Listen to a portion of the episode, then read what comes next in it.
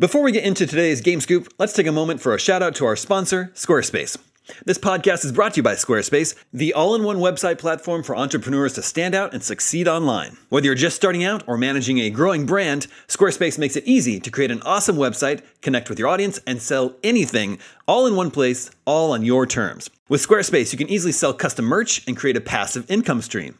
You design your products, and production, inventory, and shipping are all handled for you, saving you time and money. You can sell your products in an online store. Whether you sell physical, digital, or service products, Squarespace has the tools you need to start selling online. Use insights to grow your business, learn where your site visits and sales are coming from, and analyze which channels are most effective. Improve your website and build a marketing strategy based on top keywords or most popular products. Ready to get started? Head over to squarespace.com slash gamescoop for a free trial. And when it's showtime, use our special promo code GAMESCOOP to save 10% off your first purchase of a website or domain. Who among us doesn't enjoy a good mystery? And especially when solving it means that I get to bring out my competitive side, even if it's just me against the clock. I just can't wait to uncover all the secrets. So, June's Journey is a game that is completely up my alley, and I think you'll love it too.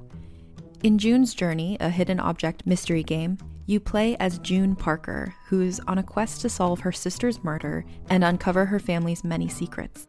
Each chapter brings you deeper into the story, and it's set in the roaring 20s, so beyond uncovering clues, you get to experience the glitz and glamour of the time.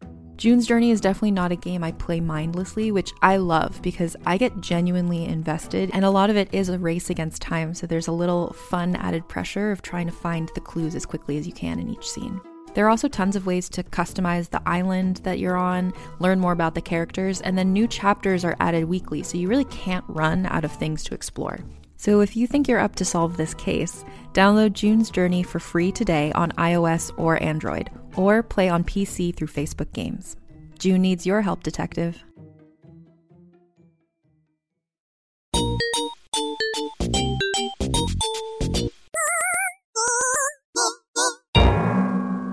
What's up, everybody? Welcome to IGN Game Scoop. I'm your host, Damon Hatfield. Joining me this week is Sam Claiborne, Hey, everybody. Justin Davis, Scoop. and Michael Swaim has returned. Welcome back to the show, Michael. Swaim Scoop. Uh, Tina's very, very busy this week, so she regrets she has to sit this one out. But we're very happy to have uh, Michael Swaim back. Uh, Thrilled you, to be here. you were very popular last time, Michael. You've got quite quite Yeah, the fan base. Good reception. Yeah, yeah, I was buzzing. I got a Send- meanie. Send us a. I want Swaim. send Swaim fan art. Yeah, let's get some Swaim fan art in here. Frankly, I asked for you not to be back on because you made us look bad. Yeah, but Okay. as as time cops, can't you go back in time and make me not have done that? We are Omega Cops. Oh, not Omega. time, I'm sorry. not time Well, cops. I would assume if you're Omega, that encompasses the time cops. See, I saved it. Uh, I uh, got kicked out of Time Cop when I was a kid. I Man. went to Oh. a movie with a friend. Mhm. Uh, we were like 13 or whatever. Went in and we're sitting down. His mom had bought us tickets and then went to like, you know, shop in the mall or whatever. Yeah, Dropped yeah. us off there. And uh, the usher came down who was probably a year older than us. He was like, Sirs, how can, how can I see some ID? And we're like, already watching the damn movie. And then uh, he evicted us. And then his Wow. mom went to the ticket counter. She's like, I bought tickets for them to go see. I think I can make that decision. They're like, sorry, this is a rated R movie. I have a similar. I have a similar story where I was eight or nine, and um, Jurassic Park was in movie theaters, and a bunch of my friends went to the movie theater, and uh, I guess there must have been a grown up with us, or maybe they went to go see a grown up movie instead. And um, we had tickets. We had tickets to see Cool Runnings. And all my friends snuck in. They're like, "We're gonna go see Jurassic Park," and I'm like, "No, I, I want to see Cool Runnings. The movie seems really funny." so much. I think so both have stood the test of time. they really have. Yeah. Um, Probably. So I sat there by by myself as like a nine year old and watched Cool Runnings when all my friends saw Jurassic Park. Okay, I'm sorry. I gotta go. I gotta go. The uh, the first R-rated movie I snuck into with my little brother, three years my junior, with me was The Piano, and we just did Oh it because it was R-rated. It turns out it's that movie's R-rated because Harvey Keitel appears fully nude in it. That's it. Yeah. So we just saw a tense drama and Harvey Keitel nude, and we're like, I don't see what the big deal is with these R-rated movies. It was no Jurassic Park. You're like, this is what grown up movies are? yeah, exactly. Ass. Uh, well, anyway, we have a great uh, game scoop for you uh, this week. We're going to be talking about the Nintendo Giga Leaks a little bit. Giga Leak is not a new Pokemon. Uh, one of our listeners has uh, some nitpicks about Ghosts of Tsushima they'd like to share with us. But first, let's talk about the Xbox showcase uh, from last week. Last week we had to record before the Xbox showcase. Uh, robbing the world of our opinions of the show. So we're even though we're a little bit late, we can uh, we can solve that problem now. But last, But last. how uh, Harvey Keitel appeared in. well Um, played. There's been a little bit of a controversy about the Halo Infinite gameplay reveal. Uh, some people thought it looked like a fun new Halo game and they're excited. Uh, but yet others were a little bit disappointed in the visuals. They were uh, a little surprised that it didn't wow them. It didn't look particularly next gen. And in all honesty, I'd put myself in that latter camp. Uh, we have a, a an email from one of our listeners, the bus driver 05, who says, Oh. as a longtime gamer, I was a little shocked and curious why there was so much backlash to the Halo Infinite reveal. To me, it is clear that we have reached a generational point where we need to shift our way of thinking away from how we expect games to look and instead focus on the quality of life upgrades these new consoles will bring instead of graphics. Does no one remember that when the current gen launched, it was two years before games started to feel next gen? Uh, Watch Dogs, Assassin's Creed Black Flag, and others didn't seem much better than the prior generation counterparts. Personally, it wasn't until I played The Witcher 3 a year and a half after launch that I felt I was playing something that actually was next gen. So, why all the backlash to Microsoft, especially considering PlayStation hasn't shown anything that has looked next gen either? Honestly, I was just whelmed by both games showcases, but I'm still excited to buy both consoles due to the quality of life improvements these systems will bring. Thanks for being the closest thing to a gaming magazine subscription I can look forward to. I like that last Wait. comment. Oh, that's really cute. we uh there's there's definitely some truth to that. Like there's always the generation launches and there's games that look good or maybe even great, but then he's totally right. Like it takes a little while for like the game that you're like, "Oh, I get it. Like this is what we can do now that we couldn't do before." Like the example that's always in my head is like around BioShock or like uh, Gears of War on the Xbox 360 and before that we were Mhm. just sort of playing like like I don't know, like Perfect Dark Zero is an Xbox 360 game and that game doesn't look very good. So Yeah. um, And yet that line's getting fuzzier, right? Like uh Last of Us Part 2 dropping on this generation, I found it hard to believe that that Yep. this was possible coming out of this same launch day PS4 box that I've been playing all the previous games on. So I think it does depend on the developer. I was definitely with Damon being a little bit I'm not graphics forward myself, but it seems to me that Halo is a graphics forward franchise and I was firmly underwhelmed. well, I will say, like, I, I like if anyone says that that game doesn't look very impressive to them, like, you know, I respect that opinion. It doesn't look as impressive or as eye popping as a game like Horizon as it was presented to us. Um, but like, what some people may not be considering is that that game's running at 4K, 60 FPS. Mhm. Um, it's an open world game, a fully open world game running at 4K 60. Um, and that's pretty hard to get across. That's very impressive from a technical standpoint. And that's not very easy to get across in like a live streaming environment. Yeah, that's true. Um, yeah, I guess uh, for me, like like Swaim was just saying, there's just been multiple games uh, on PS4 that I've been playing recently, like Last of Us Part Two and Ghost of Tsushima, and even going back a couple years to Red Dead Redemption Two, where God of War. I played these games and I was amazed. I was stunned at how uh, amazing they looked. So you know. Microsoft has the most powerful console ever Yeah. and has this one of the biggest launch titles ever, their flagship series. So let's take a look. And I was like, huh? That's yeah, but yeah, but none of those games are 4K 60 FPS. that's true. I mean, that's true. I guess it's just like, you know, what's Yeah. important to you. It's a But no, fair right? caveat, but I Yeah. think it still means it's worth like interrogating why they chose to show it in that context now. Mm. Yeah. Because obviously they very intentionally were like, this is our foot forward. Uh, I'm surprised let they didn't address that foresee a little backlash. Yeah, go ahead. The, the they did foresee backlash, I think, and I think what they also uh, foresaw was that everybody's not showing gameplay. Nobody's showing gameplay for anything. All we get is cinematic bullshit, and I, I'm tired of it. Like all we're getting is really cool cinematic trailers for like all of your favorite games. Think back what you've seen. A little bit of Assassin's Creed battle stuff. Like that's what you've seen from next gen so far. It's just it's just not there's just not much that's been shown. There's the Ratchet and Clank footage, but that's not launch, right? That's like some nebulous like future date. So hmm. I think showing gameplay from a launch game is really cool, and it's all I want to see. So like, I did I determine whether I want to play that game? absolutely want to play that game. It's got a grappling hook. It's got Halo stuff. It looks really, really fun. And so I, I think like they probably didn't anticipate like it only being a discussion of the graphics because there's a lot of other cool stuff going on there. Um, I wanted to read. Uh, Tina had written a little uh, statement about this, so can we check in? With, can we check in with the panelists? Yeah, I will cede. I'll cede some time back to Tina. That's fair. yeah, uh, she said that um, I felt that everything from the music and UI and sound effects etc., were intentionally designed to hit on nostalgic Halo experiences, but I understand some of the negative feedback on it not feeling like next gen. Um, it, uh, the game was packaging the feeling like it's supposed to because it's their next gen game, uh, both because of the showcase's highlight of it and because of Xbox's history with it. So, like, I think that's a really good point, right? It's like, did it look like Halo? It looked more like Halo than the than the games that were Halo on the last console. It hmm, looks yeah. a lot more like Halo Three and Two, which is so exciting to me um, I think that's great just from just because it's nostalgic.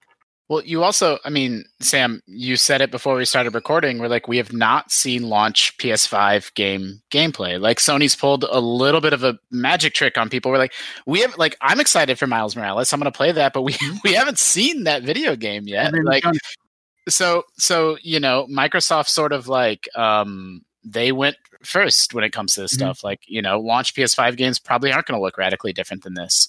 Yep. Yeah. Although I, I, I should say, uh, I haven't traditionally been much of a Halo fan. So, you know, maybe it, it, would take more than just like a solid looking gameplay demo to get me excited.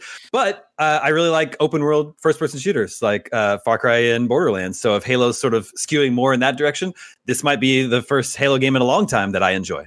Yeah, our previewers uh, who you know just uh, got to do a bunch of interviews and stuff like that ahead of the, the, the, conference. And we have like a four separate stories up about those about Halo, which you should check out because it's a bunch more information than you can just see in that that demo. But they had mentioned that uh, there's a lot more backtracking, and that's what the map means in that game, and that there's kind of like these like, big open areas. Uh, you know, I talked to Miranda, who who had been one of the people writing about this, and I like said like, is this more Metroid like? And she said she wouldn't go that far, but uh, but but uh, you know that's the the concept of it is that you have a, a very very large arena and halo has had that for and that's what's really good for for vehicles and i really always mm-hmm. like that about like okay I, i'm tired of playing this level by running around you can just hop in a ghost and like and like try to get it through the whole level i think that's really fun like cram it through doorways and stuff mm-hmm. like that so I think it'll be great. Like just at some point, you'll probably be able to like shortcut by like hopping in something that flies and getting back to where you were before. Like that'd be super cool.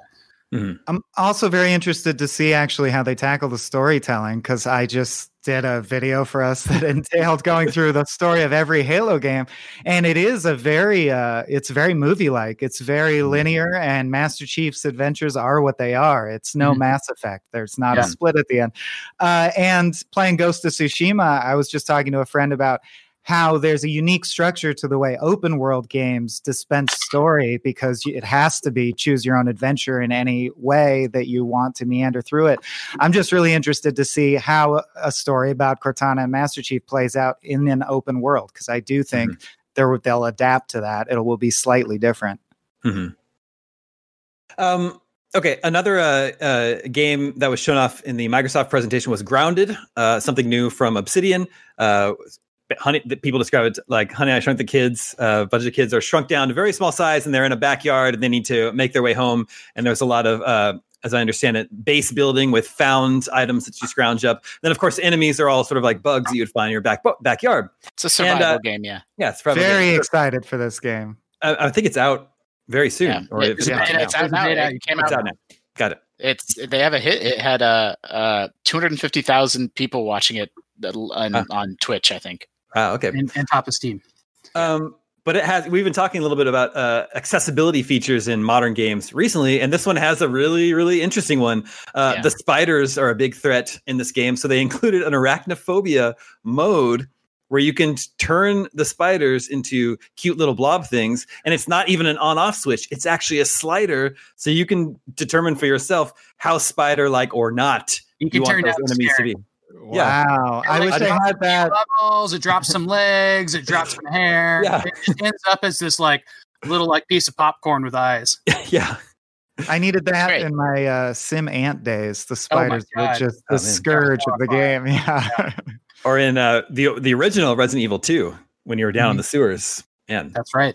Honestly, I I'm a baby and I can't like Alien Isolation's a game that I understand is very good and I just can't make my way through it. I would hmm. love a slider on that game to just be able to play it where the alien becomes This is Barney or addressing like a phobia, so if it, Yeah. is really specific. It's like it's not making the game less scary, like taking out jump scares and stuff like that. It's like saying like this creature you might be afraid of, we're gonna make look like a different creature. Well, the it's heart wants what it wants. Sam.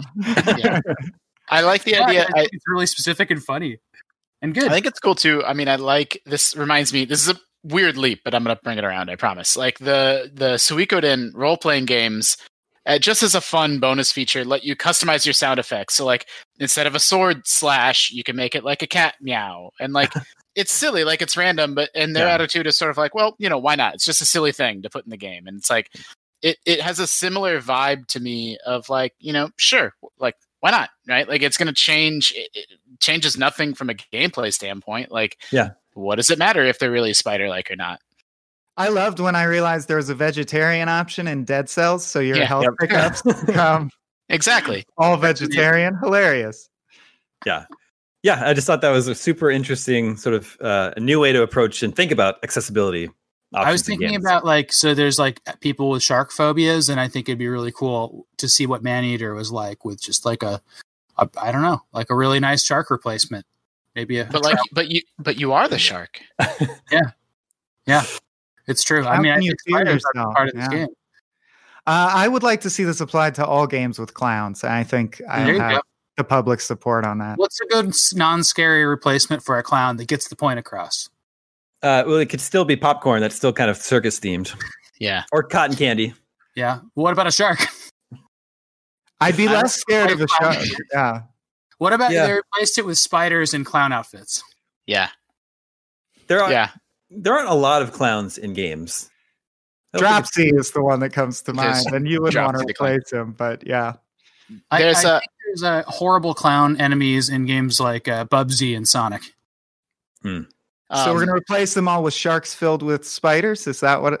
That's Well, where we landed. Like it's an anthropomorphic clown, but the top is just like a spider stuffed into the neck hole and just Hmm. kind of like coming neck out. hole.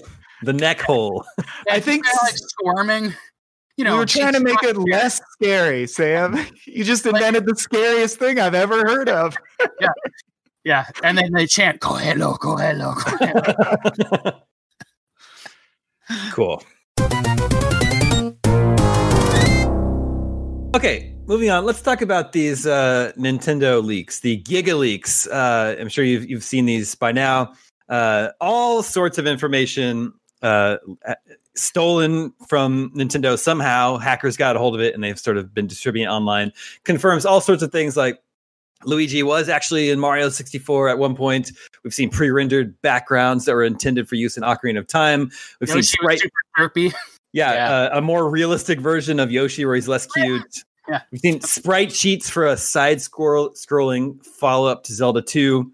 Um, it's it's crazy how much information uh, has been out there. Uh, we've got an email about this from Neil from London, Canada, and he says, with all the Nintendo GigaLeak GigaLeak news, people clearly want to talk about what was released.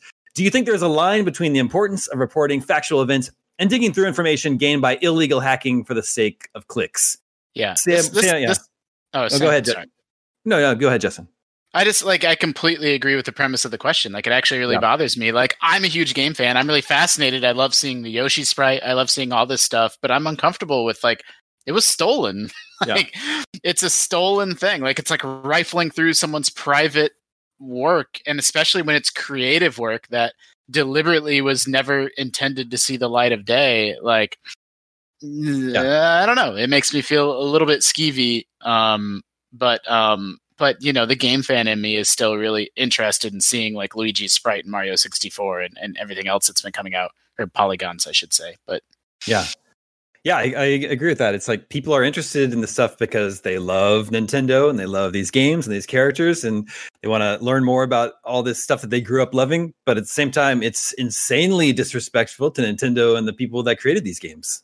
Yeah, it's too bad that Nintendo has been traditionally so inaccessible. They've had some cool windows into uh, history. Sometimes, uh, like there was the uh, Mario All Stars on Wii booklet, had some pretty cool stuff in it. There's the Zelda Dark Horse books, have some pretty neat things in it. And then yeah. there's the Iwata Asks column, right? That that was like a really cool behind the scenesy thing. But there's just these little tidbits, and to see that not only was this stuff like you know stolen, but it, it was out there is like fascinating to me. Like the fact that it's not destroyed and that it's like archived in some way, but also, you know, they've never figured out a way they want to share that stuff publicly is really interesting. You know, people don't bat an eye at stealing ROMs and they don't bat an eye at all these other things that like, you know, I might wag my finger at more than other people.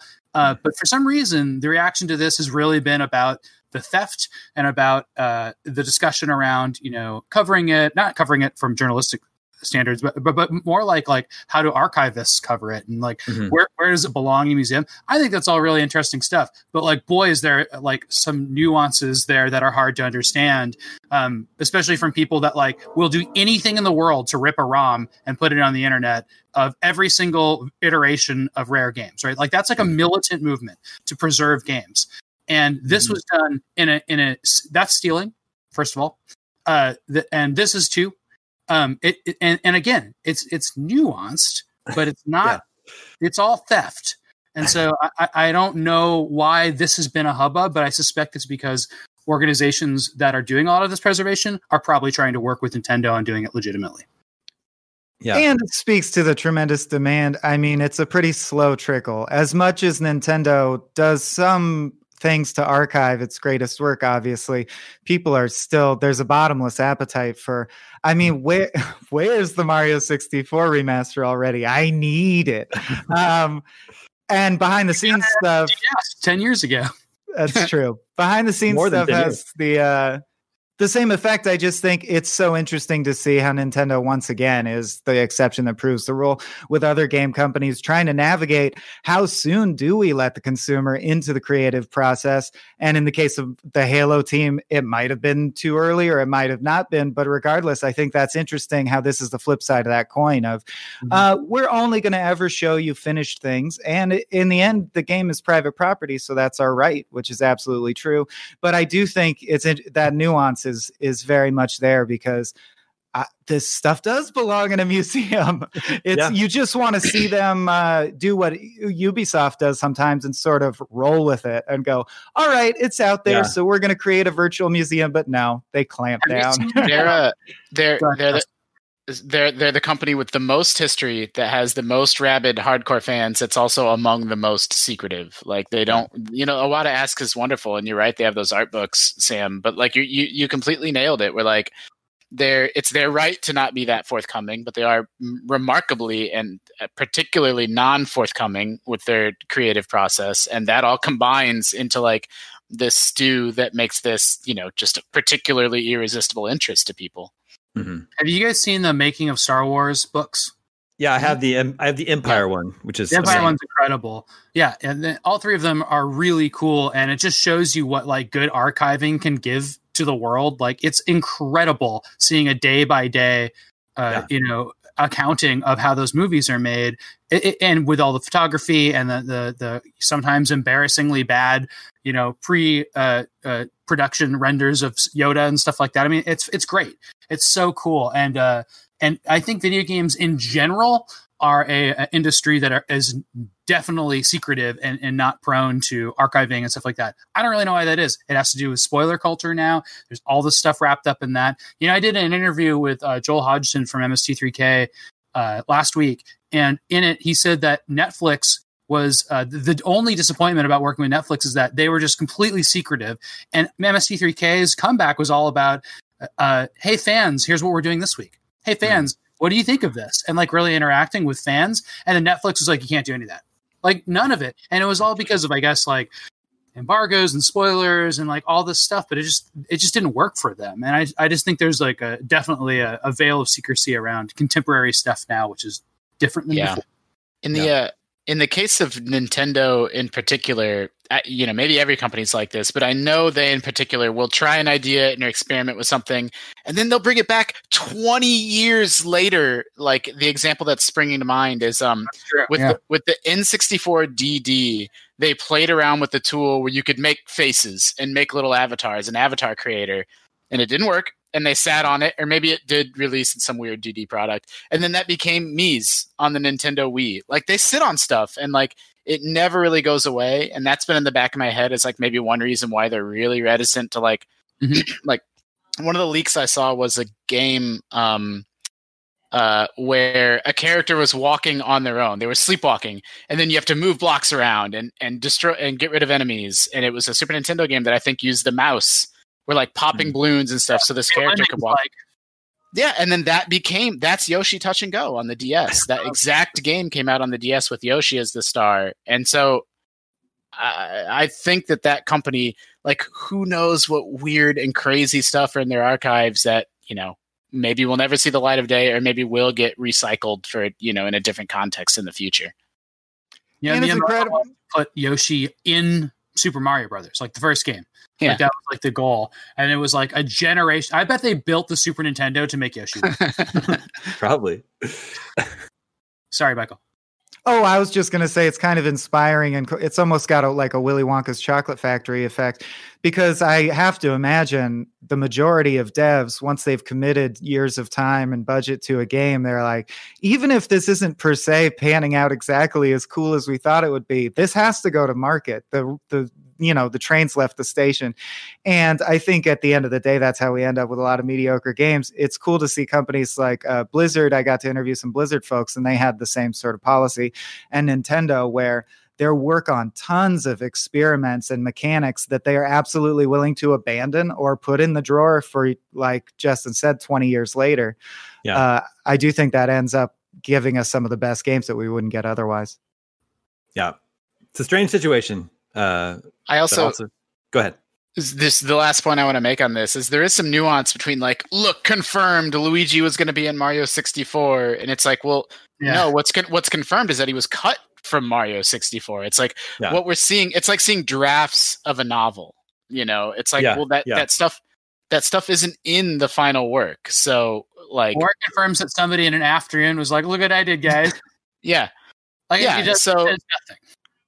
Like we you know you're seeing you're seeing early drafts you know there's a Yeah. there's with ocarina of time there's the kokiri forest an early draft of that where it's huge and everything's really Mm. really really spread out and it's empty and like it looks weird like the finished version is compact and everything like is a lot more charming and like you're seeing an early draft of something so i think ign i'm proud of our coverage of this and our discussion now i think we've you know i'm pleased with the nuance we were able to bring to it but like some people have not been as um you know it's like confirmed this was in this game it's like well it's just part of the creative process things come and go all the time Confirmed, there was a meeting where someone said, Yeah. Should Luigi be in it? And someone said, Nah. yeah It's not that big of a deal in the grand scheme of Mario.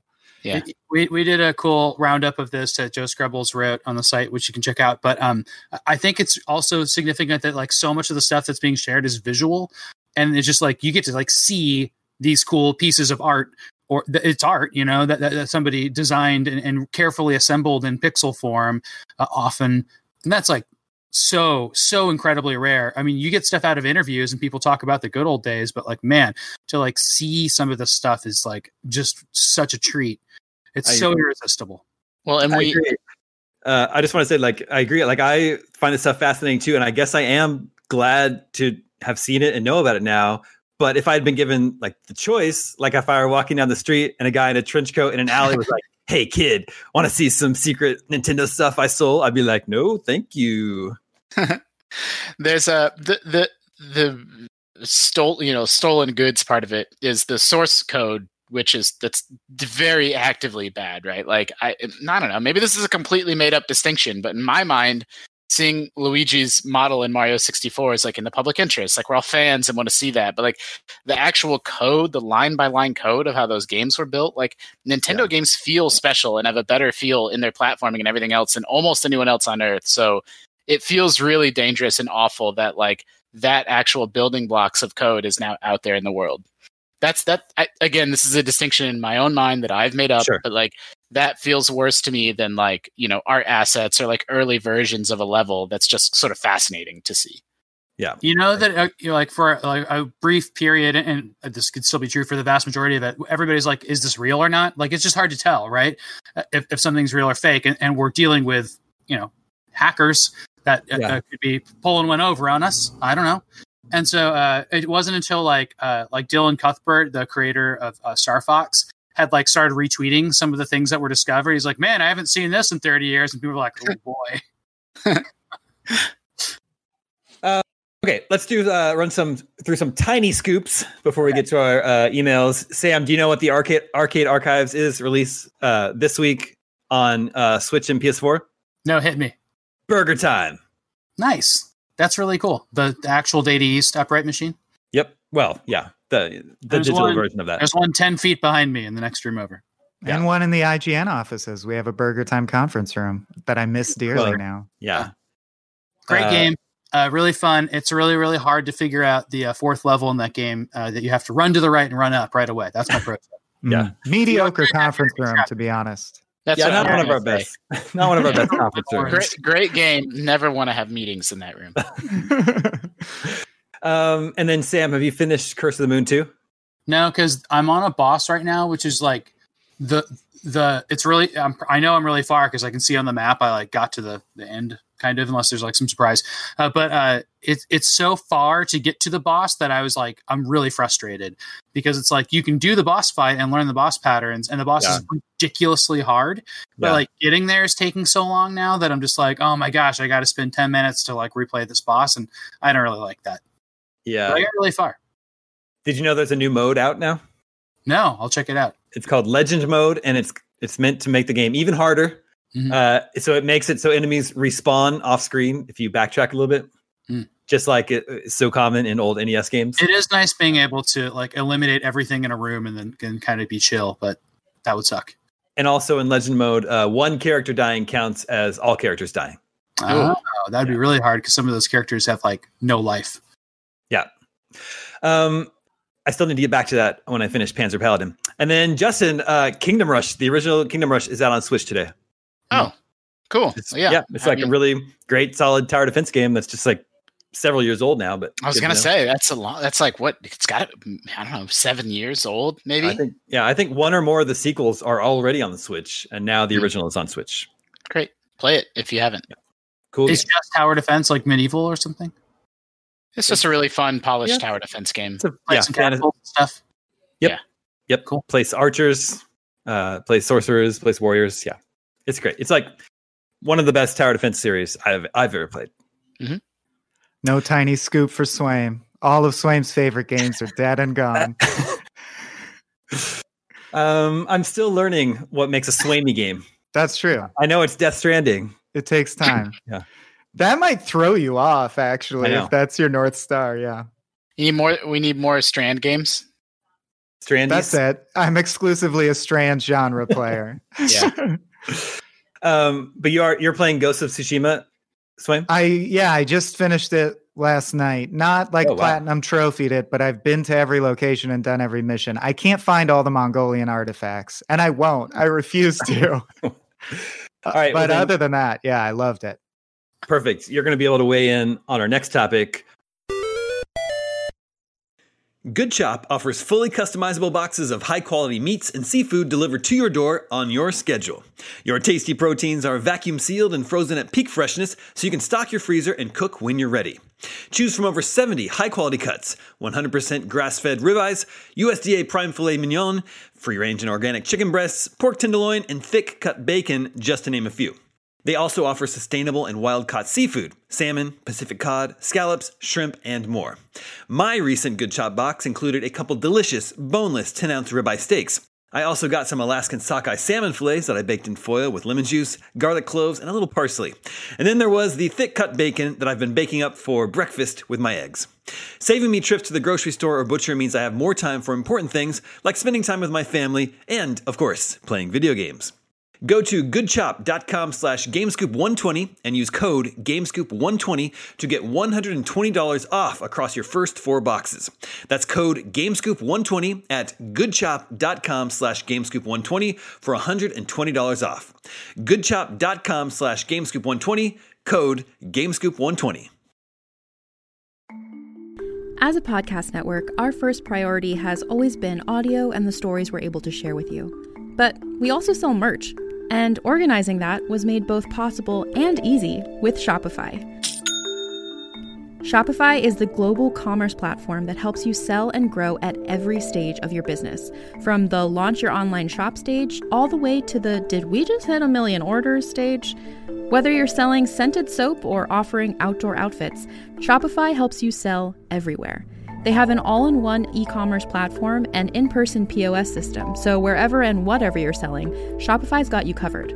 With the internet's best converting checkout, 36% better on average compared to other leading commerce platforms, Shopify helps you turn browsers into buyers. Shopify has allowed us to share something tangible with the podcast community we've built here, selling our beanies, sweatshirts, and mugs to fans of our shows without taking up too much time from all the other work we do to bring you even more great content. And it's not just us, Shopify powers 10% of all e commerce in the US. Shopify is also the global force behind Allbirds, Rothy's, and Brooklinen, and millions of other entrepreneurs of every size across 175 countries. Because businesses that grow, grow with Shopify. Sign up for a $1 per month trial period at shopify.com slash realm, all lowercase. Go to shopify.com slash R-E-A-L-M now to grow your business, no matter what stage you're in shopify.com slash realm.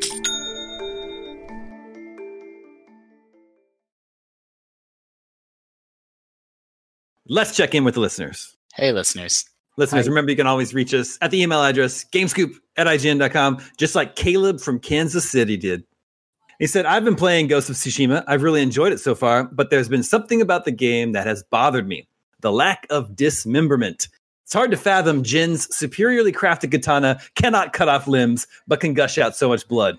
So I wanted to pose a question to the group. Why do you guys think there is no dismemberment? Is there a game design reason, or would it turn off younger players or parents? I think adding this element in the game would make it feel much more visceral. Curious to hear what you all have to say. Well, Did first of all, slider for dismemberment. Yeah. Yeah, they should. Yeah. If yeah, but it all it did was turn their limbs into popcorn. It was really weird. um, first of all, there is dismemberment. Uh, there's the uh, triangle circle move. It's not Heavenly Strike, but the other one. I forget what it's called. But where he does the classic samurai movie move of like jutting across very quickly with a single swipe. And if you notice, if you take someone's health bar to zero doing that, their hand will be cut off. Mhm. I think that's it. Oh, and when you slaughter decapitations. there's decapitations when you slaughter a leader from stealth. Uh, so I assume they mean like Star Wars style, which Jedi Fallen Order didn't have also, by the way, or did it? It No. did only for robots. Only Yeah. for robots. That's For right. Like cutting off every for limb. two- Yeah. You can cut a protocol droid in two. Are there games that are that have full on dismemberment prominently featured? I'm trying to Probably, but I, some. j- I don't think it's very common. Uh, Big Buck Hunter. I mean, the game in, Kona Insomniac, USA. I, I think Ghost is great, but even besides the dismemberment, it has these really weird canned death animations, and people noticed it when that game was first revealed. They're like, "This is gorgeous," but that aspect of it is just odd. Like it just feels kind of unfinished and unpolished. That's true. And the aspect of killing a guy right in front of his buddies and them Yeah. just quickly shuffling the other way felt like a throwback to when stealth was simpler. Yeah. I think- are fighting enemies with armor for the most part, so it would be hard to dismember them. And you're not using a lightsaber. You got to remember that. But still, Yeah. it's I was gonna say I don't know how common dismemberment was in feudal Japan. Uh, Mm. You know, it's still no matter how sharp your katana is, you still got to cut through bone to hack a limb off. You know, Oof. Like get Yeah, about I the don't jump. know. a lot of the deaths are from like a, a chest stab Yeah. or a, uh, like a slash like, all the way across the body or the neck stab. Yeah. Ugh. Seem, seemingly very deadly, painful ways to go. It's crazy how the enemies are crawling around not dead after you take it. You slash them a bunch too. Yeah, you do have to take them out. Um, I, I think it's a completely legitimate question to ask, and like you know, it's 2020, and maybe it's reducing the game's realism. But just the the sociopathy of like, why can't I chop their limbs off? It's like, come on, man. Like, this is really what we need to be worrying about.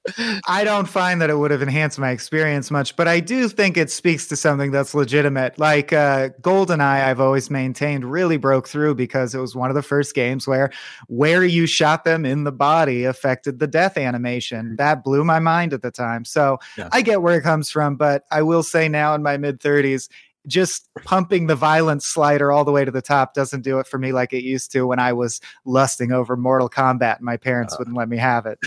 No, like, and I'm not giving anybody a hard time to be clear. That's just the way that we talk about video games sometimes. It's like if you're not aware of like how video games work, it just sounds horrible. Mm-hmm. Yeah.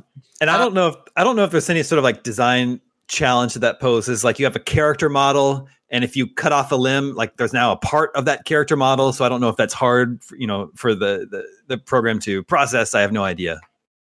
Are did your parent? How did your parents find out about Mortal Kombat? Uh, I believe from a, a full page full page ad in a GamePro magazine I left lying open. Yeah. I thought I was planting the seed for a Christmas present. I was just letting them know what to forbid me to do. The other big one was Night Trap. My mom yeah, literally yeah. ran in and ripped it out of the Sega CD and was like, "I saw on the news that you can't play this game." wow! Wow! I can't believe you wanted to play Night Trap. Full motion video, baby! It's the wave of the future. Still, yeah, I, I plenty of FMV games on my Sega CD, but I, I somehow just missed Night Trap.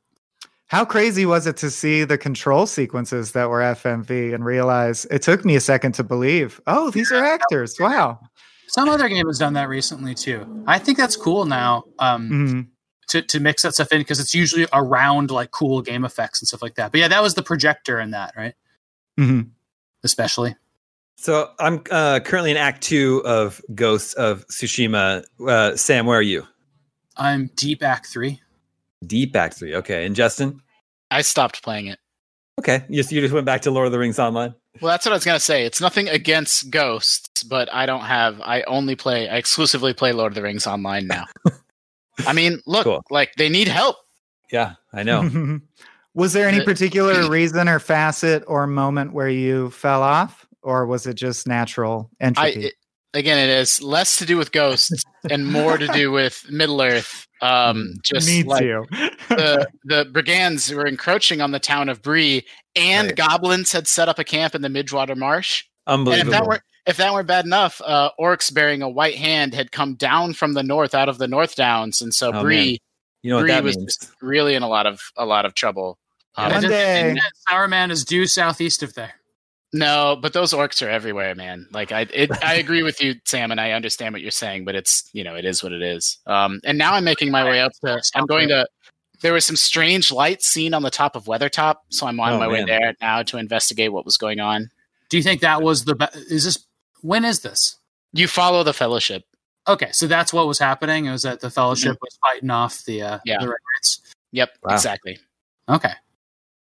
Um, well, that all sounds exciting. Uh, so then, Swaim, since you've uh, finished the story in uh, Ghost of Tsushima, what's what's your overall assessment? Oh, that it. I I felt like it was to mix metaphors, like someone uh, hitting a home run with meat and potatoes. It felt wow. very much like, which I think is the general journalist, like reviewer consensus. Uh, it felt like it picked up the torch that Assassin's Creed gradually set down. Uh, it reminded me of playing classic AC games in a way that I found very joyous because Odyssey was a bit too much for me. Uh, and I enjoyed it all the way through. It is the best photo mode I've ever seen. And photo mode, by the way, is totally a new obsession for me. This game and Death Stranding, I think I spent about half my time uh, setting up perfect shots and i don't know why i don't know what i gain i just enjoy doing it that's my animal crossing is yeah. video game photography are you um, all in on pokemon snap? Oh i can't wait. Yes very much so. Pokemon snap's going to be great. Once someone explained to me that pokemon snap was basically a first person shooter game like a non-violent first person shooter game i was like oh. It's yeah, like it's, it's just like, a rail shooter. Yeah, it's like Time Crisis, but instead of killing yeah. things, you're just just photographing them, just snapping photos. Sometimes you hit them with apples. Although, the, yeah, they're putting in a slider where you can dismember Pikachu, but yeah, yeah, sure. You can barely tell those little limbs. That you can barely tell. A, a dismemberment slider would be uh, particularly gruesome because if you just move it a little bit, the head doesn't completely come off. You oh, need to give boy. it a few more.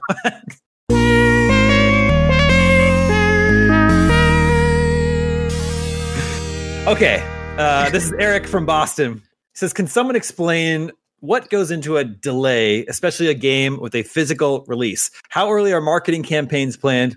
How early do discs or cartridge factories get contracted? I get that the developers and programmers keep working and finishing the game, but what do the publishers waste or spend when a game gets delayed?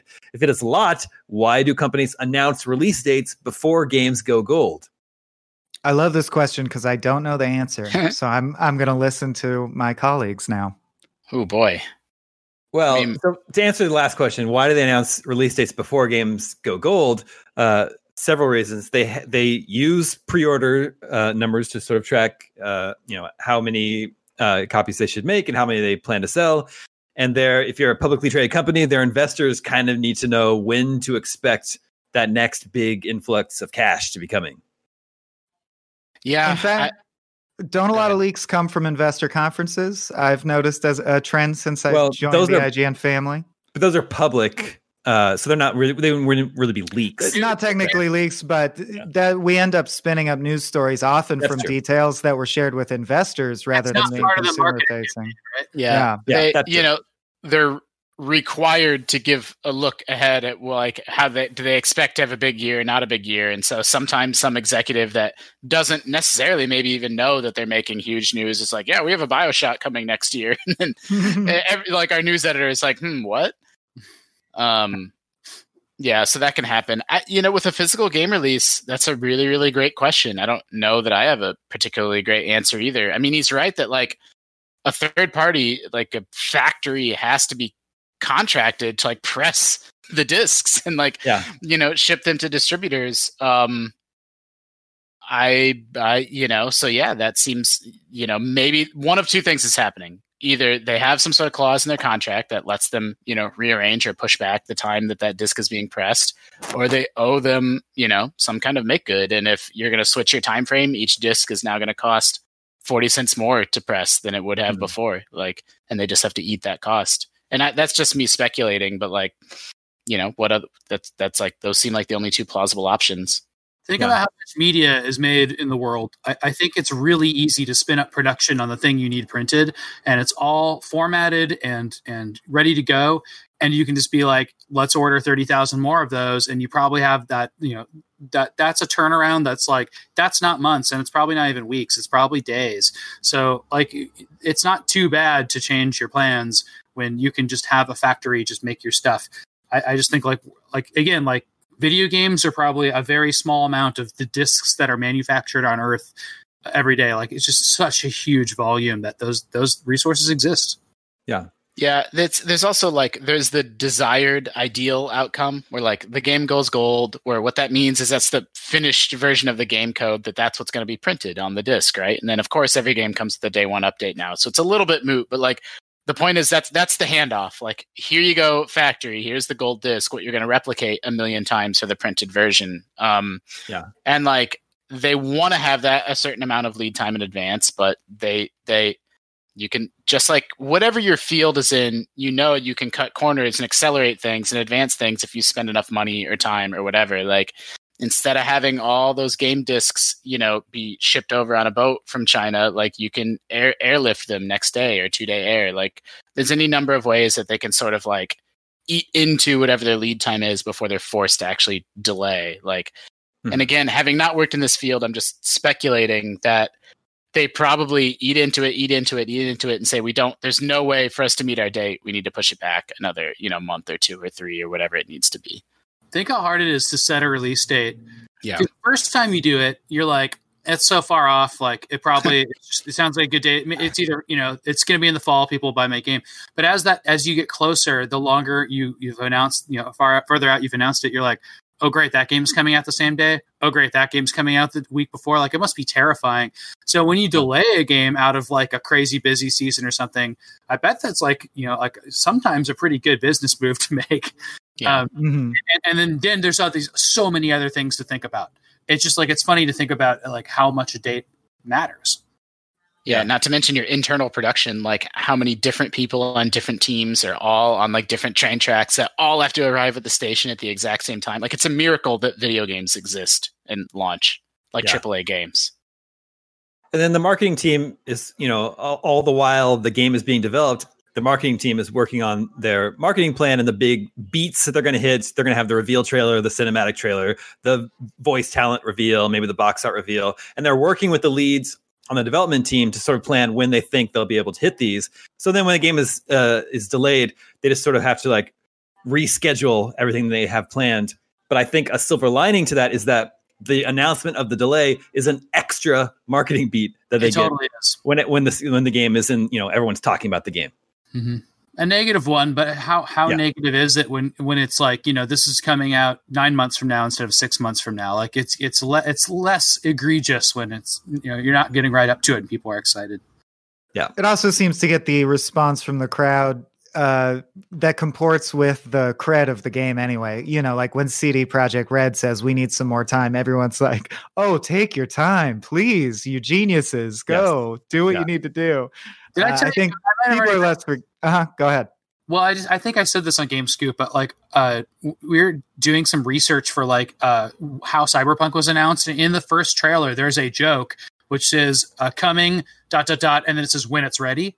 And that was like 10 years ago. It was Yeah. like 2011 or something like that. Yeah, It Yeah. really cute.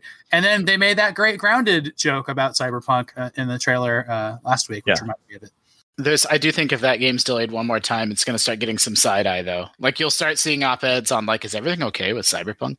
We are reaching the limit. Yeah. Yeah, Yeah. I don't think it, that one can be delayed again. Um, okay, our final email this week comes from a woodland elf. Nice. All right. Says Cool. To give you guys some context, I live out in the woods in Maine near Seth Macy and exclusively play my Switch in handheld mode because I live off the grid in a yurt and do not have access to the abundance of power that most people have. No internet or cell phone service for me, but I do have a solar array and battery bank that I can charge up my laptop and game console on. Ooh. Cool. This makes this makes gaming very unique for me, which I actually enjoy, and leads me to a question. Over the years, I've built up a collection of 60 games on my Switch and have realized that I've only completed half of them, if that. This realization has made it hard to continue to purchase more games without having actually explored the games that I've already bought. Because of this, I've decided to stop buying any games until I complete my entire Switch catalog, Hmm. minus the Nintendo and Super Nintendo games included in Switch Online. What do you guys think of this idea? My hope is that by the time I finish all of them, Breath of the Wild 2 will be out and balance will have been restored. Thank you guys for bringing me a moment of consistency and levity into my week every week. Man. I couldn't live that way gaming wise, but I also couldn't live off grid on a yurt with solar cells. So I don't know that my life and this person's life need to inter- like comport.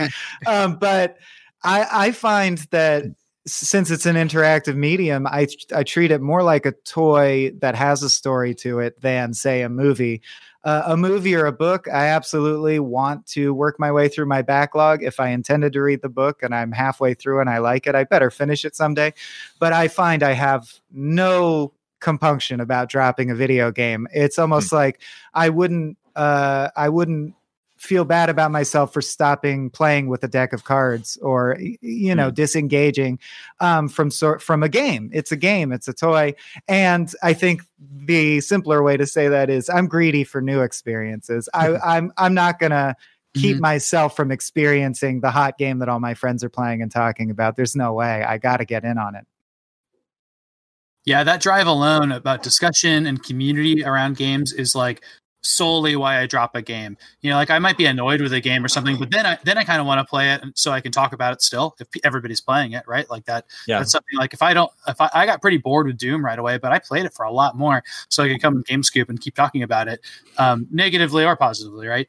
Sure. And, and I think that like switching to the next big thing is like it's so part of my nature that I can relate to this person's play style and what's also part of my nature is never going back like i don't care. Like if, if something seemed pretty fun and it probably is going to get a lot better. I just don't look back. I never do. I feel like it's too stupid uh, to go back and like try to learn everything that i like the bookmark of that game is so hard for me to wrap my head around and try again on i'm just terrible at it You just returning to a game after a while Yeah, and not know. remembering the controls. why did I put? Why was all this armor like this? Man, like go back and look at your Skyrim save file if you have played it since it came out, and like look at the things that are in your inventory, and it's insane. Like I can see the projects I was like right in the middle of, and they make zero sense to me. Hmm. Yeah. That's yeah, I know exactly what you mean. Um, Mhm. Uh, I think it's really awesome and special that he uh, he spends some of his battery life on GameScoop every week. First of all, Yeah. like he's got a finite Yeah. amount of electricity in his life, and he spends some of it with us, which is awesome. Um, no, I've said this on Scoop before that uh, that I think there are too many amazing games and experiences out there to spend one second more on something you're not enjoying anymore. Yeah. Put it down, like put it down, huck it across. You know, if you're not reading a book or you don't like a book anymore, throw it across the room. Oh, Like- you'd apply it to all media. Well, just if you're not liking it, like Yeah. dudes, you know, people that don't like to Yeah. read or they don't like games, it's like, well, no, just find one you do like. Um, with the asterisk being like, you know, money and budget isn't unlimited, and there can definitely f- be fun to be found if you have 60 game on your Switch, Switch, Switch 60 games. There's probably some diamonds in there that like, yeah, like if you give them a deeper shot, you're probably going to find some enjoyment in there that that you missed the first time around. But Yeah. generally speaking, um, in my 20s, I would say I felt very guilty about a backlog and I had a master list of like every video game I wanted to beat. And now I'm like, man, like the game has to earn my time and attention every every time I play it. Yep. Sometimes Yep. I think the people around me help with that though. And if somebody tells me and I, and I like them and I like their opinion and they say the first 2 hours of this game suck, I will absolutely go through those first 2 hours to get to the good stuff. But I need to know that. And that's what I really like about game criticism and reviews. I love being told like that like hey, you might end up really liking this game but like here's something you need to know about it first. I mean, Animal Crossing was that way. Like uh, a lot of people had to tell each other like hey, yeah, getting the iron bits is going to suck. But once you figure that out, you're never going to think about it again, and don't worry about it. That's not the game. Red Dead 2 comes to mind because I I had and I uh, 40 the- hours, and Right. gonna like Red Dead 2. No, no, no. I for maybe 90 minutes I didn't like Red Dead 2, but I really didn't like it and I think it's an experience a lot of people had. It was the slow pace of opening drawers and picking things up. well, Uh, was- pace, right? it was ugly too. Yeah, it was Snow area is not very pretty. That's true. And uh, I had to have several people say, no, no, no, it's it's intentional. They're trying to differentiate it from GTA and capture the bucolic pace of Western lifestyle. And I think that seems true. It- playing the fullness of the game, A, one of the best games I've ever played, and B, that pacing did seem very intentional. Uh, so I just think there's an area you can carve out for uh, uh, work that's challenging or demands uh, deeper thought. You know, I wouldn't I wouldn't huck the book across the room the first instant I'm bored with it. But if you have a chapter or two under your belt, yeah, get out of there. Bail. Do you know the 50 Yeah. page rule? No, what's that rule? I don't. I don't use this. But uh, if you uh, don't enjoy a book by the first 50 pages, uh, you burn it. No, you don't burn it. You give it back to the library, or you uh, you know pass it on to a friend or something. But that like you know that 50 pages is a, is you know enough of a time to realize like, am I enjoying this or not? Now I've absolutely hit a wall in a book where I'm like, this is definitely not my thing, and I will move on from here. I don't think it's 50 pages, and I don't check myself on that. But like, what is that for games? Well, I think it's again like it's more influenced by people around you than you know your own personal experience. Except for uh, this woodland elf who is completely alone and probably will have to set up some sort of system by which uh, uh, he or she can uh, determine whether to go back to a game or not. There are there are infinite books out there. There are infinite games out there. Don't force yourself to slog through something just because. Yeah. That, that does sound like a bad idea. Yeah, for sure. Here's We've something it you can do with your old games is make a project out of it. If you were going to say like, oh, I'm going to, uh, you know, make a podcast about uh, uh, each game or something like that. If you're making a creative work from something that you don't enjoy, that's actually a really cool process, and I really encourage people to, to do that. Um, you know, take art and make art. I think that's a really good way to, to to make the best out of the things you have that you might not play through for enjoyment. No, no, no more podcasts. Just listen to Game Scoop. You're Okay, I just heard Michael say an exact thing that he said on his podcast that I listened to about The Last of Us. So I know that having more than one podcast out there is possible. Well, you're not expressing entirely unique thoughts and opinions on our show, Michael Swaim. Jeez. There's some over. The Venn diagram has some overlap. I'll grant you. Yeah. We uh, I do want to listen to that guy's yurt cast. Yeah. I'm a little bit uh, jealous of these uh, GameScoop listeners that are living in and gaming in nature. Uh, Mr. or Mrs. Elf living in the yurt. And then there was another uh, GameScoop fan um, who pasted a photo in the Facebook group.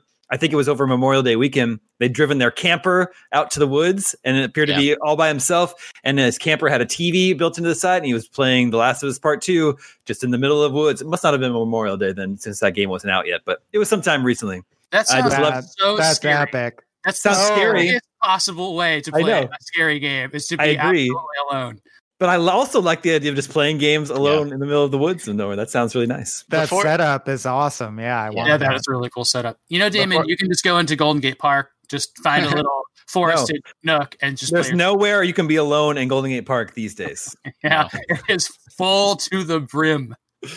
Yes. Um, before I had kids, I used to fantasize about like here. What I wanted was like a cabin in the woods, and then Yeah. like somehow have high speed internet through like a satellite connection or something. Like Yeah. now with family, like I want them to experience the culture and everything that you get, in, you know, by living around people. But um, that was something that maybe someday I'll be able to achieve that for myself. I like that idea too.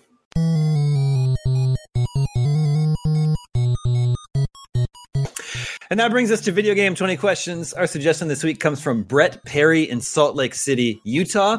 And he says, longtime listener, first time writing in. I'm a U.S. speed skater training for the 2022 Wow. Olympics. Nice. Let's hope it still so happens. cool. Let's hope it still happens. As much as I like to listen to music to hype me up before my races, I always first check to see if the latest episode of GameScoop has dropped. Thank you for making quality content every week Wow. and helping me take my mind off racing. You, That's this is the first, yeah, the first uh, Olympic uh, athlete that we've ever gotten a letter into for for GameScoop. So that's that we cool. know of. that we know of. That we know of. It could all be. Yeah. Statistically, that's very Yeah. unlikely. Do you have an official name for fans of the show? Scoopies, Scooplets, We usually call them just the listeners, usually. The but then listeners. We, we also need to uh, acknowledge the viewers as well. Yeah, That's they're true. also they're honorary Omega cops. Yeah, they are all There go. honorary Omega cops. Okay, let the questioning begin. Hmm.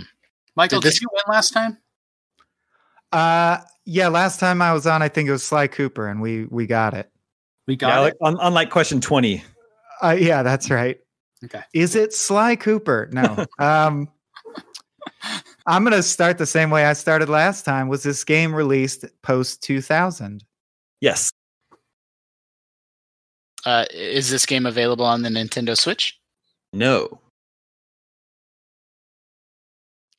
Um, uh, does this game what's what's our what's the co- co- qual- multiplayer qualifier? Uh, does I this don't know. game have uh, competitive? Was that what it was? Does this game have competitive multiplayer? Yes. Ooh, yay!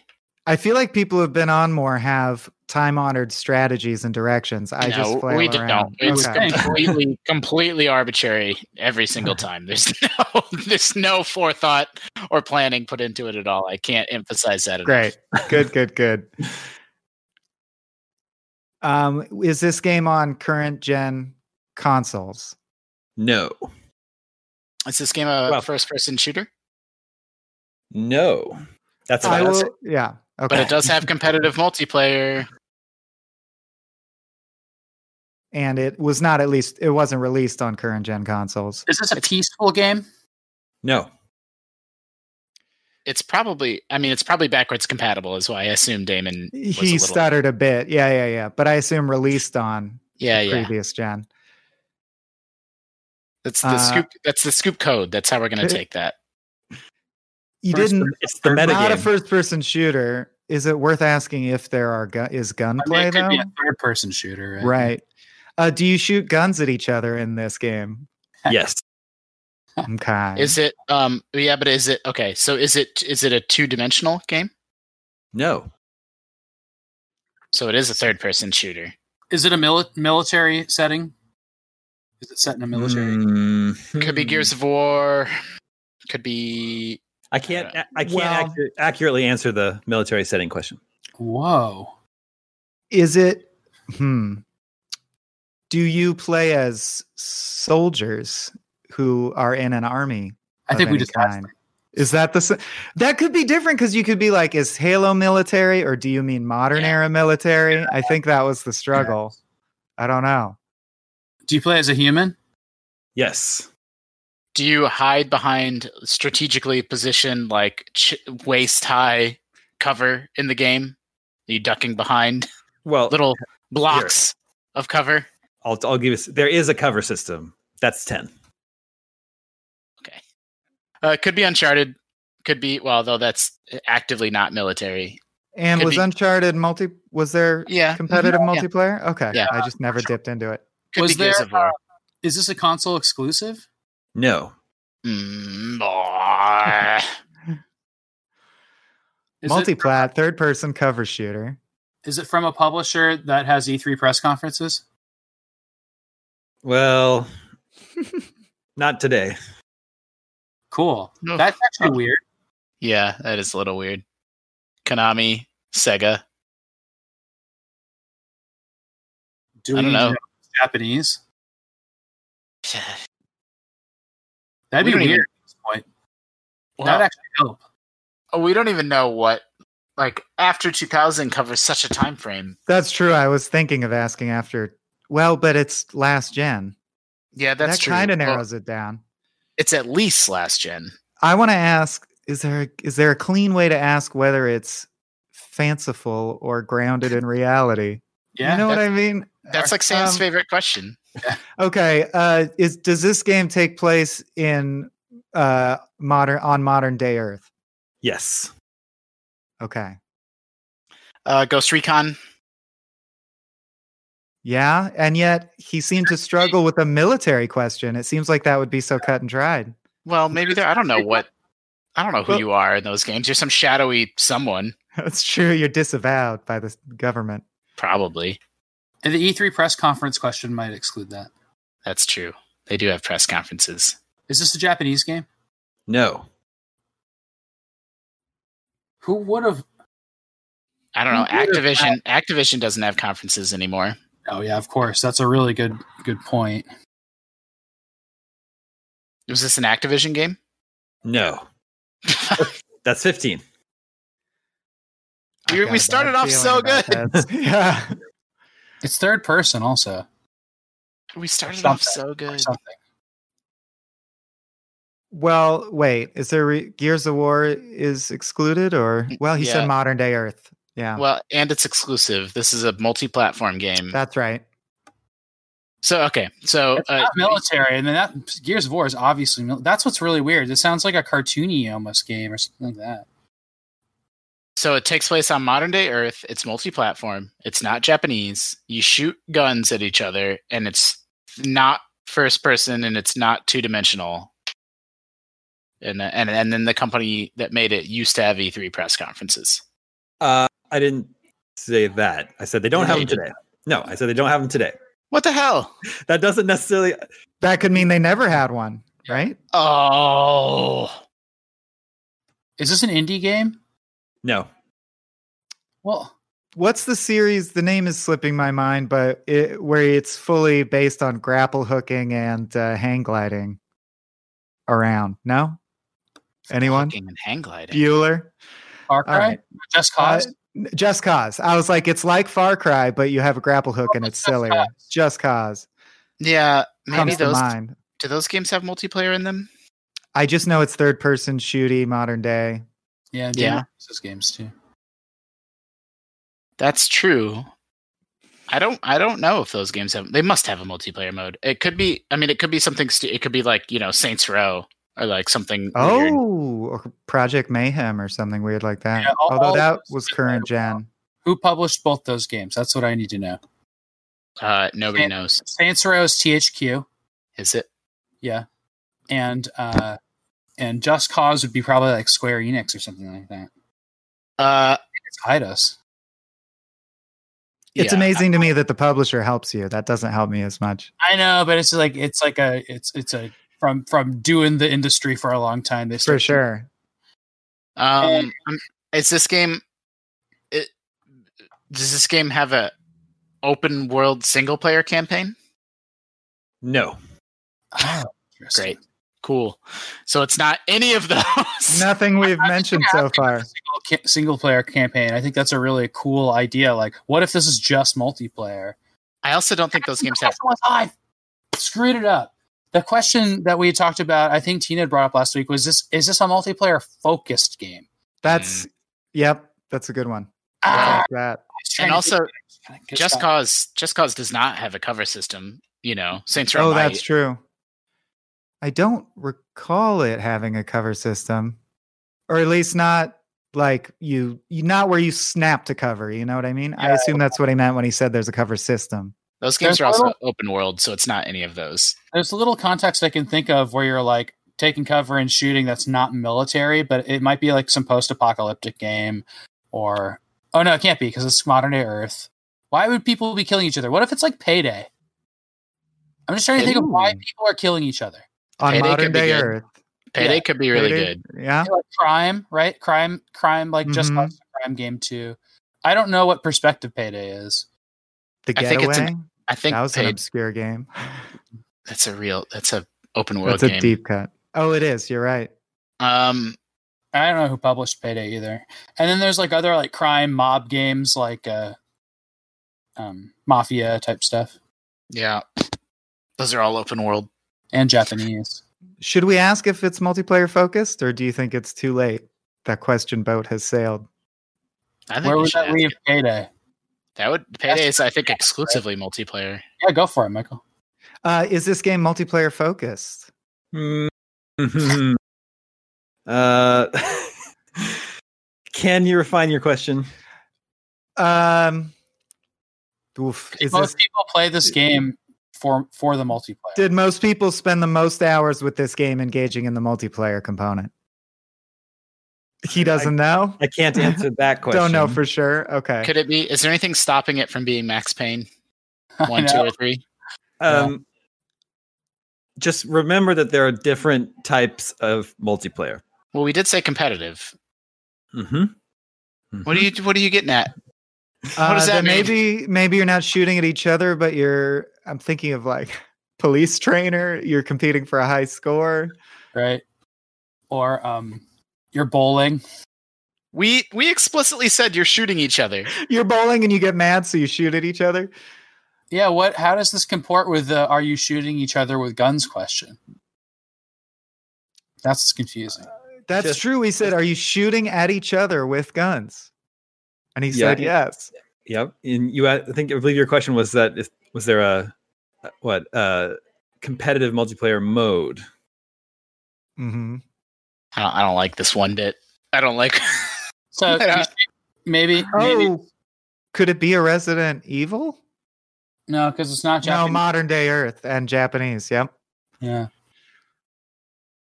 Um, I don't know. I don't. Uh, did we? I, well, where did we screw up, Damon? yeah, answer that. Yes or no? Where did we screw up? Um, It is, well, you do you you do screw up by not um, asking if it's multiplayer focused, but then that that's also tough because there's different types of multiplayer, and a game can have different types of multiplayer, I'm going to I- all, assume all we within the same haven't- game. That that thing that he keeps saying doesn't make sense to me, but No, I know it's supposed to. I know Like, it's think like multiplayer, it, like competitive multiplayer has like there's like puzzles. There's, well, it's probably it's probably like it's probably like some shooter game, but then the multiplayer was like only racing, yeah, right. like something weird like that. Yeah. I don't know, man. I, Here's I- another here's another big hit. You've said the name of the publisher. That is a big hint. I, What's that I, do for your memory palace, Sam? Come on. Yeah, I I- mean, we mentioned uh, Square Eidos, Enix, Activision. Eidos, and Activision, And, Yeah, Square uh, Enix. THQ. THQ. Yeah, I mean, I don't know. Tomb Raider. None of the none of those- Does Deus Ex have a? Nah, it's not modern day. Curses.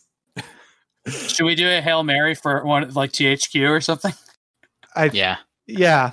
I think we got to go for it. I don't know if David likes that one. Um, yeah, is this a THQ game? No, Okay, What? So- how many questions are we at? You have one question and a guess. All right. Well, should we do? Is it a uh, Square Enix game? Yep. Is Yeah. this a Square Enix game? Even though, okay, even though you know it's not made in Japan. oh my gosh. I mean, that's the thing. I don't know who who published it. We asked we asked the Activision question, right? I think we did ask, is this Activision? Didn't we? no, Yeah. we. Yeah. Yes. Oh, uh, yeah, we did. My bad. We did. Okay. Who else did we mention? 2K. Eidos and THQ. Is this an Eidos game? Yes. All right, you have a guess. Oh! Well, that doesn't help me at all. Other than Deus Ex, that's the only one I know is Eidos, and it might What did they not make? be. What did They they make? Sam, what do they make? they made Just Cause and Tomb Raider, I think. And uh, before those had different publishers. yeah, Um, well, it was Core Design developing it and Eidos publishing Tomb Raider back in the day, right? Before they Yeah. got bought by Square. Is that the correct history? Maybe. something like that. Yeah. An installment of Tomb Raider wouldn't be a bad guess. Well, I don't Yeah. know that any of those had multiplayer, did they? Certainly, I not don't know either. Competitive Okay. multiplayer, or did they? yeah, I don't I don't know. And then Well, um The one did. The second one did. The second one had that really weird multiplayer mode where you got the cards. Weird multiplayer is kind of what he seemed to be dancing around. mhm. What, That's which, yeah, True. What's what was the game is that? what was the second of the modern Tomb Raider trilogy called? Oh, just Rise of the Tomb Raider? Rise of the, or is that the third one? Shadow was the third one. Shadow Rise- is third. Yeah. So I for the record, I think that this is a bad guess. But as Yeah. far as as far as guesses go, like it's not that bad. Well, and Is also it- that was published by Square Enix, so it's just not it. Well, but it wasn't developed by them, and I think we asked where the game was made. No, we are talking about the publisher. Okay, well, I don't know. That's what I would guess. And that means it's last gen. It's it's just going to be really hard for us to get to. All right, yeah, I don't I don't have a guess. I think we can just give up. All right, everyone gives up. Yeah. well, we guess Rise of the Tomb Raider on the one one thousandth chance that it's right, but yeah, You're guessing Rise of the Tomb Raider, that's right. even though uh, you know it's not this gen. Hey, we don't like it when you do Okay. this to us. We tried to give up. Okay, we give up. We give up. He's right. We Uh, give up. This this game is a third person shooter with a cooperative campaign uh, on 360, PS3, and PC. It was developed by IO Interactive when they were taking a break from Hitman, and it was Kane published. Lynch. It was published by Eidos. It is Kane and Lynch Dead oh Men. my gosh, I did play that game. Too. I played Kane and Lynch too, like a sucker. Yep. Yeah, Wow. Kane and Lynch Deadman. Yeah, so the the there's also competitive multiplayer mode, but then the campaign is cooperative. Which I think was payday like. I think Payday is, is well, you, it's I think Payday is cooperative. Four people try to rob a bank, right? Well, but I think I think it's Mhm. cops versus robbers. I think Okay. so. Uh, yeah, I ba- barely remember. But yeah, that was that game's big selling point. Co-op Yeah. campaign. Yeah. As for the military question, I think you're like a former soldier, but Yeah, then you might But you that- might be we got to crime game. And you're just embroiled in issues. Yeah, Yeah. it's not really military. We still wouldn't have gotten it, but we would have because, like, I think like when we started thinking like, how could you be shooting people? We got to cops and robbers. Mhm. That was pretty good. No, Well, the there's syn- the synapse that remembers the name Kane and Lynch has not fired in my brain for some time. Mm-mm. There's that era of like Kane and Lynch and like Army of Two. Army and, of like, Two. There was like Yep. a hot second where that was a thing. Uh, does it have a, a statue in the IGN office? Is one that we should be asking. Mm. Yeah. Wait, No have- Kane- I haven't have seen a statue Kane and of Lynch. Kane and Lynch in the office? Well, there was. I, I don't. I haven't seen that one in a while. I'm sure it's disassembled with uh with a dismemberment all the way up to ten uh, in one of our storage units right now. Yeah, or it's in the Burger I've seen that. Like our um our facilities manager will take those statues and they actually come apart in these like terrifying ways. And then I'll just walk by a box and they'll just be like limbs everywhere. Yeah. Yeah, the first couple weeks I was working there, uh, he had his, you know, the closet where all his materials are open, and for weeks I just saw him assemble a goose from Untitled Goose Game. Oh yeah. then we went on quarantine. We never even placed it in the space, but he built a goose. Yeah. Um I, I was thinking that uh if you turned up the dismemberment settings on a game with spiders in it, you would just get so many limbs that it'd be hard for a, a, a system to handle. Yeah. Yeah. Hashtag too many legs. Yeah, especially if it was like one of those clowns that has a spider for like its neck hole. And then like if you if, Neck if you hole. cap- if you Hashtag neck hole. there would just be hairy spider legs everywhere. Is this the opposite of ASMR? Yeah. Shouting about hairy spider legs? Just Um, yeah, a bag of spider legs shaking down on top of you is anti ASMR. As you slowly turn your mouth upward. I, I, uh, did Eidos used to have E3 press conferences? I don't know. I don't know. They used to be a publisher, and then they were purchased by Square Enix, and now they're a studio, Oh. still making like Deus Ex. At and least they I help- impressed Michael by mentioning publishers and making it seem like it'd be helpful. That was my goal. That is like Well, that's you guys. That is it's like a magic trick to me yeah to know by publisher that's just of ev- i would absorb every word of every GamePro except what company was responsible for Yeah, what i didn't You're care. definitely right. Like, there's definitely a weird, like, video game culture is weird in that game. Like, Activision makes Tony Hawk. Like, no, who, who's like, what label is like Rihanna signed to? Like, I'm a fan of BMI Yeah. music. Like, nobody Yeah, knows know. that Yeah, stuff. or movie studios. Yeah, Just spend ten years doing it, and it just gets vacuumed in there. Universal movies are the best ones. Uh, all right, that is all the scoops that we have for you this week. Remember, you can always reach us at the email address gamescoop at ign.com. Thank you, Justin. Thank you, Michael. Thank you, Sam. Thank you, Borba, working behind the scenes. What was that, Sam? I said bye, listeners, but I also Oh, yeah, to say uh, good luck to our competitive uh, skater and our competitive uh, yurt liver. I don't know if he's competing in his yurt living. Doing better than you. I think he's, he's he's the number one yurt liver on in game scoop history i think at this point I think I think he's actively not competing. he's Yeah. competing the least amount possible. No, he's Liver- competing for time on that, that solar array. Liver is already a word with a very different meaning. We're not livers. We're all, we're not all livers who are living. Yurt dweller. Fine. My name is Damon. This is IGN Games, and we're out.